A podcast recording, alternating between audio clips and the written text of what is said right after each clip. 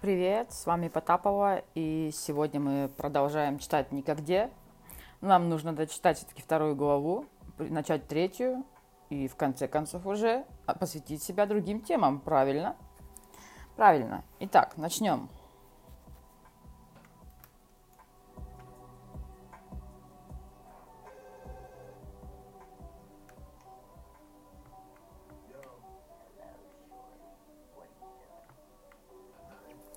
День клонился к вечеру. Начало темнеть, осень уже давно вступила в свои права. Ричард доехал на метро до Тоттенхэм-Корт-Роуд и теперь шел на, на запад по Оксфорд-стрит. В руках он держал клочок коричневой оберточной бумаги. На Оксфорд-стрит было множество магазинов, поэтому даже сейчас в сумерки тут толпились туристы. Эта записка, сказала она, вручая ему мятый обрывок бумаги, от маркиза Карабаса – Ричарду показалось, что он уже где-то встречал это имя. «Замечательно», — сказал он, — «должно быть, у него закончились открытки». «Просто так быстрее».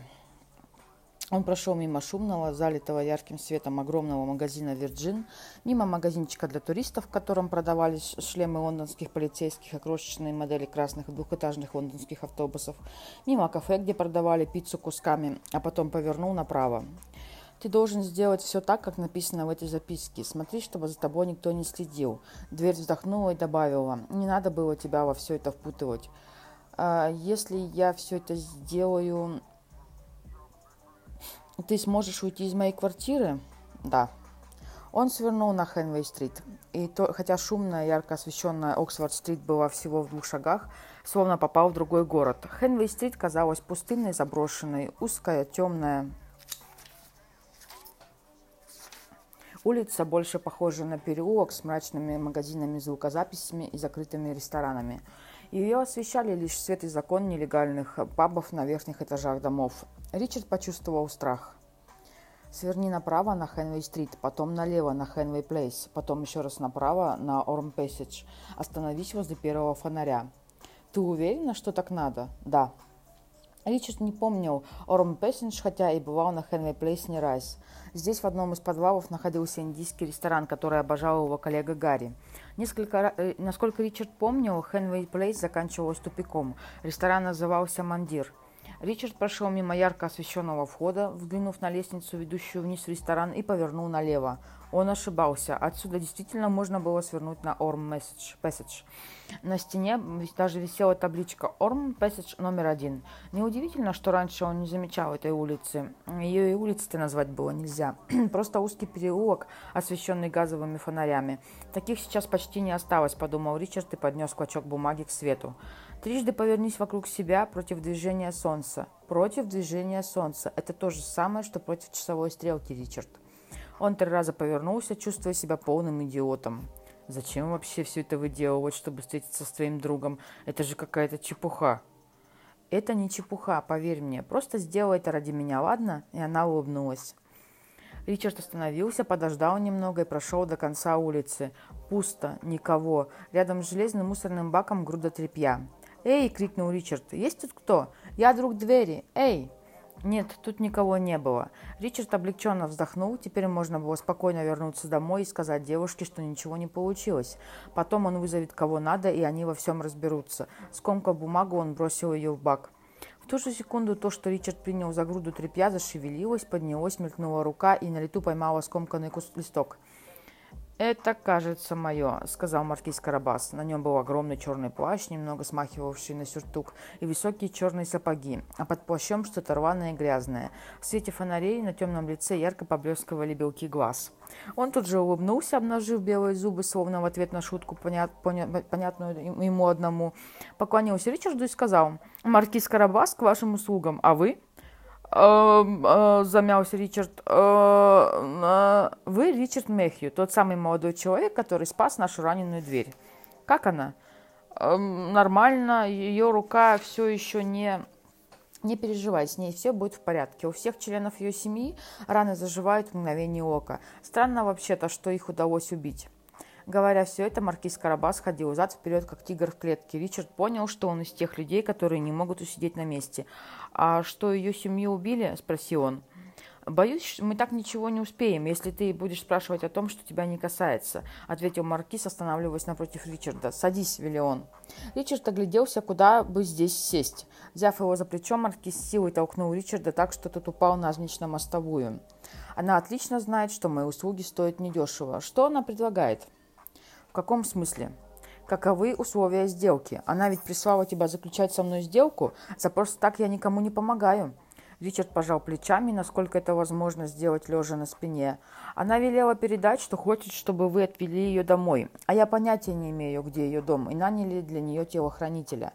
Даже когда Маркиз стоял спокойно, его глаза все время бегали вверх-вниз, туда-сюда, словно он что-то искал и о чем-то думал. Складывал, вычитал, взвешивал. Может, он ненормальный? А взамен? Что она предлагает взамен? Да вроде ничего. Плюнув себе на ногти, маркиз потер их овацкан плаща и отвернулся.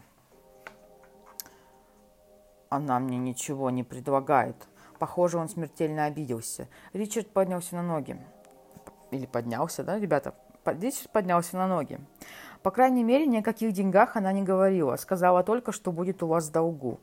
Глаза маркиза блеснули. «В каком долгу?» «В огромном долгу», — сказал Ричард. Она сказала, что будет у вас в огромном долгу. Карабас ухмыльнулся, как голодная пантера, завидевшая в лесу ребенка, потом снова повернулся к Ричарду. «И ты ее оставил совсем одну?» — воскликнул он. «В то время как крупы Вандемар рыщет по городу? Так чего же мы ждем?» Он встал на колени перед люком у обочины, выхватил из кармана какой-то металлический предмет, воткнул его в щель и нажал. Люк открылся, маркиз сунул предмет на место и вытащил из другого кармана нечто, похожее, как показалось Ричарду, на длинную римскую свечу или факел. Маркиз провел по нему рукой, и он загорелся, освещая улицу ярко-красным светом. «Э, «Можно спросить?» – вмешался Ричард. «Нет, конечно», – отозвался Маркиз. «Значит так, никаких вопросов, ответов ты все равно не получишь». Не отставай на меня ни на шаг. И даже не пытайся понять, что происходит. Ясно? Но... И самое главное, никаких «но». А теперь в путь. Прекрасная дама в опасности, заявил Карабас. Нельзя терять ни минуты. Вперед! С этими словами он указал в темноту канализационного люка. Ричард спускался по лестнице, прикрепленной к стенке канализационной шахты, чувствуя себя таким потерянным, что даже первоклассный детектив не смог бы его найти.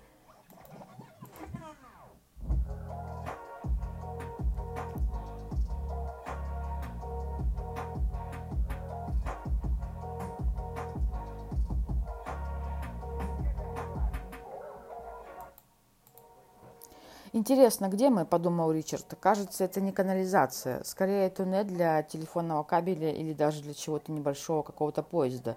Или для чего-то еще». Он вдруг понял, что почти ничего не знает о том, как устроены лондонские подземные коммуникации. Ричард шел медленно, опасаясь споткнуться или сломать ногу, а маркиз Карабас уверенно шагал впереди, словно не заботясь о том, идет ли за ним Ричард. Пылающий факел заливал туннель красным светом, а на стенах плясали огромные тени. Ричард бросился догонять маркиза. «Так», — проговорил Карабас, — Нужно отвезти ее на рынок. А, ближайший будет через два дня, если мне не изменяет память, а она уж, конечно, мне не изменяет. До тех пор надо бы ее спрятать.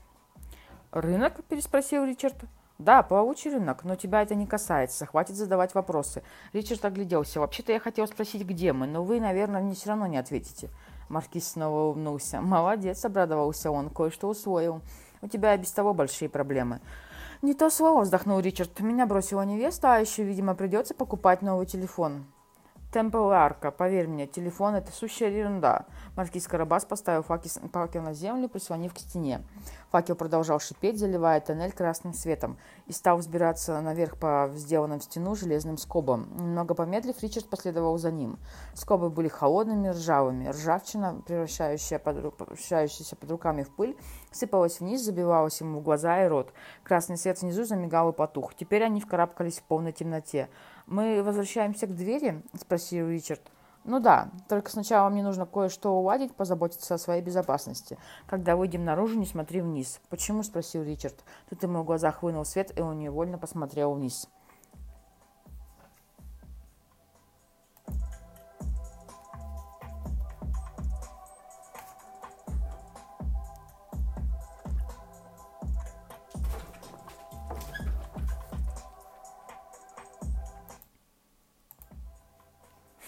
Яркий дневной свет чуть не ослепил Ричарда. «Дневной свет?» – удивленно подумал он. «Не может быть, ведь когда я зашел в переулок, на Лондон уже спустилась ночь. И это было всего-то час назад. Он карабкался по железной лестнице, вделанной в стену какого-то высокого здания, а под ним... Под ним был Лондон. Крошечные машинки, крошечные автобусы и такси, крошечные домики, деревья, малюсенькие грузовички и крошечные, просто микроскопические люди. Он с трудом мог различить все это далеко внизу. Сказать, что Ричард Мехью страдал от а, акрофобии, было бы не совсем верно. Это все равно, что утверждать, что Юпитер крупнее утки. Нет, Ричарду не просто делалось страшно, когда он оказывался на горе или на последнем этаже высокого здания. Это в нем рождало в нем тупой, невыносимый ужас, от которого потеют руки и хочется кричать во все горло. Ему казалось, что если он подойдет слишком близко к краю, какая-то неведомая сила подтолкнет его, и не владея собой, он непременно шагнет в пустоту. В такие минуты Ричард переставал доверять самому себе, и это пугало его даже больше, чем сама бездна. И хотя он понимал, что акрофобия своего рода болезнь, он ненавидел себя за это и старался держаться подальше от высоких зданий и гор. Ричард застыл, вцепившись в железную скобу. У него заболели глаза, а дыхание стало прерывистым. «Я вижу», — послышался знакомый веселый голос сверху, — «кто-то меня не послушал». «Я...» в... Ричард, Ричарда пересохло в горле, он судорожно сглотнул. «Я не могу лезть дальше». Руки у него вспотели. А вдруг потные ладони соскользнутся с скобы, и он полетит вниз? Еще чего? Конечно, можешь. А впрочем, если хочешь, оставайся здесь на лестнице. Повисишь тут пару часов, пока не замерзнут руки, а потом полетишь вниз, разобьешь башку о мостовую и, наконец, перестанешь бояться. Ричард посмотрел на маркиза. Тот улыбался и, заметив, что Ричард на него смотрит, опустил обе руки и помахал ими в воздухе. Ричарда тут же захлестнула волна панического страха. «Вот сволочь!» – пробормотал он, протянул правую руку вверх и нащупал следующую скобу. Потом переставил правую ногу, протянул левую руку. Так, очень медленно и осторожно, он лез все выше и выше. Вскоре Ричард увидел прямо перед собой край крыши. Перебравшись через него, он растянулся во весь рост. Он слышал удаляющиеся шаги маркиза, ощущал ладонями шершавое покрытие крыши и всем телом твердую поверхность. Сердце бешено колотилось в груди. Неподалеку послышался хриплый голос.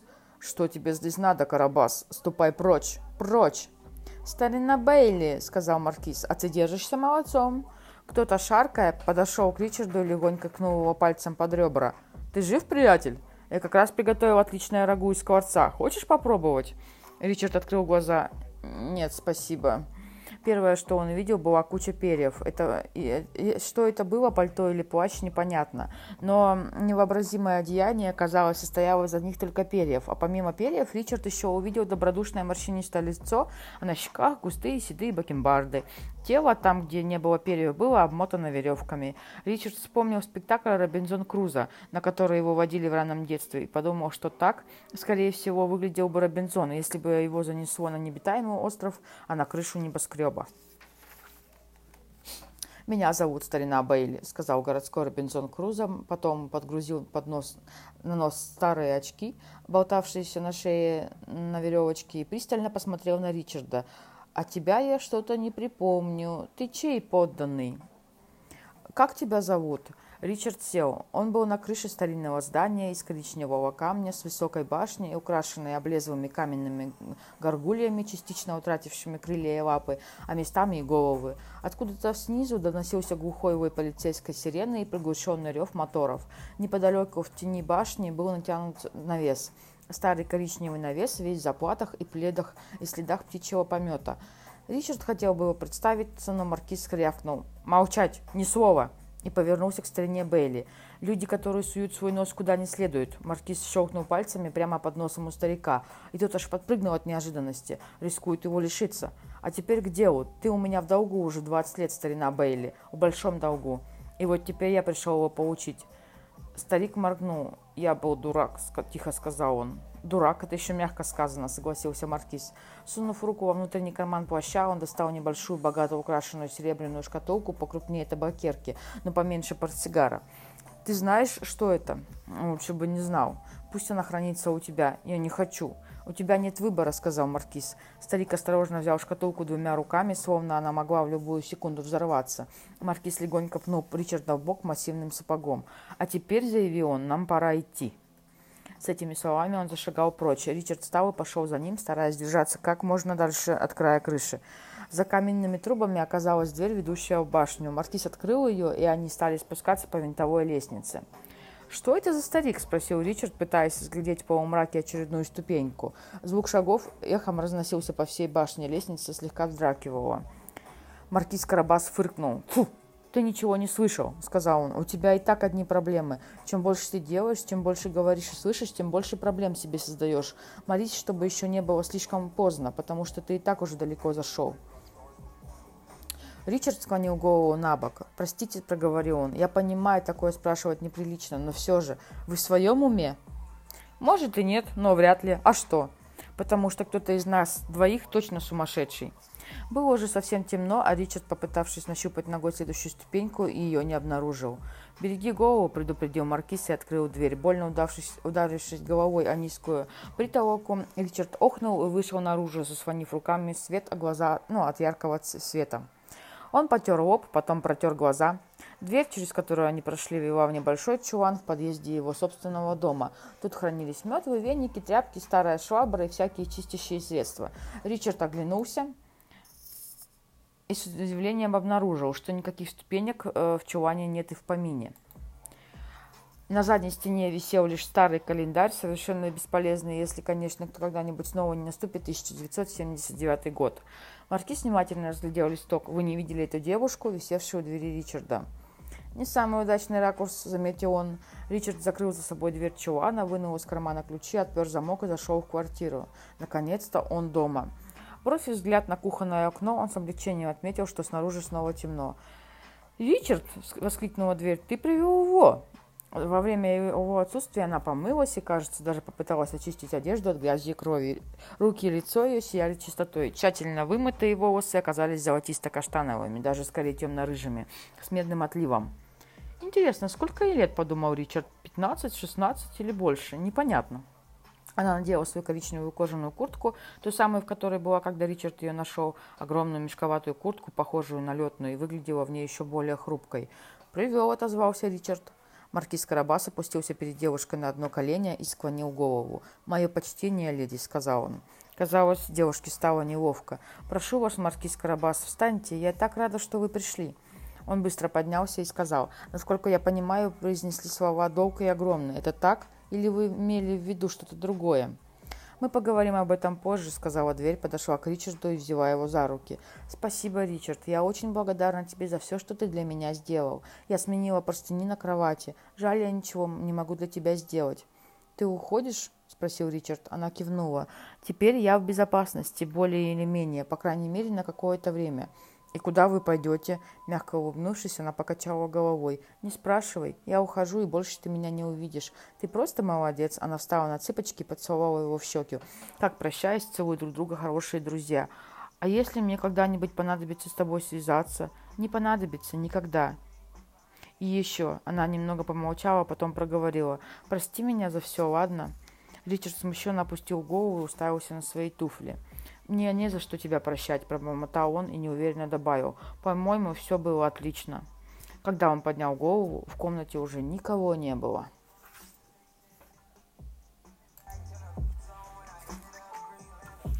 Ну, она ждет глава третья, ребята. Спасибо, что остаетесь со мной. Вот вам трепчик. Увидимся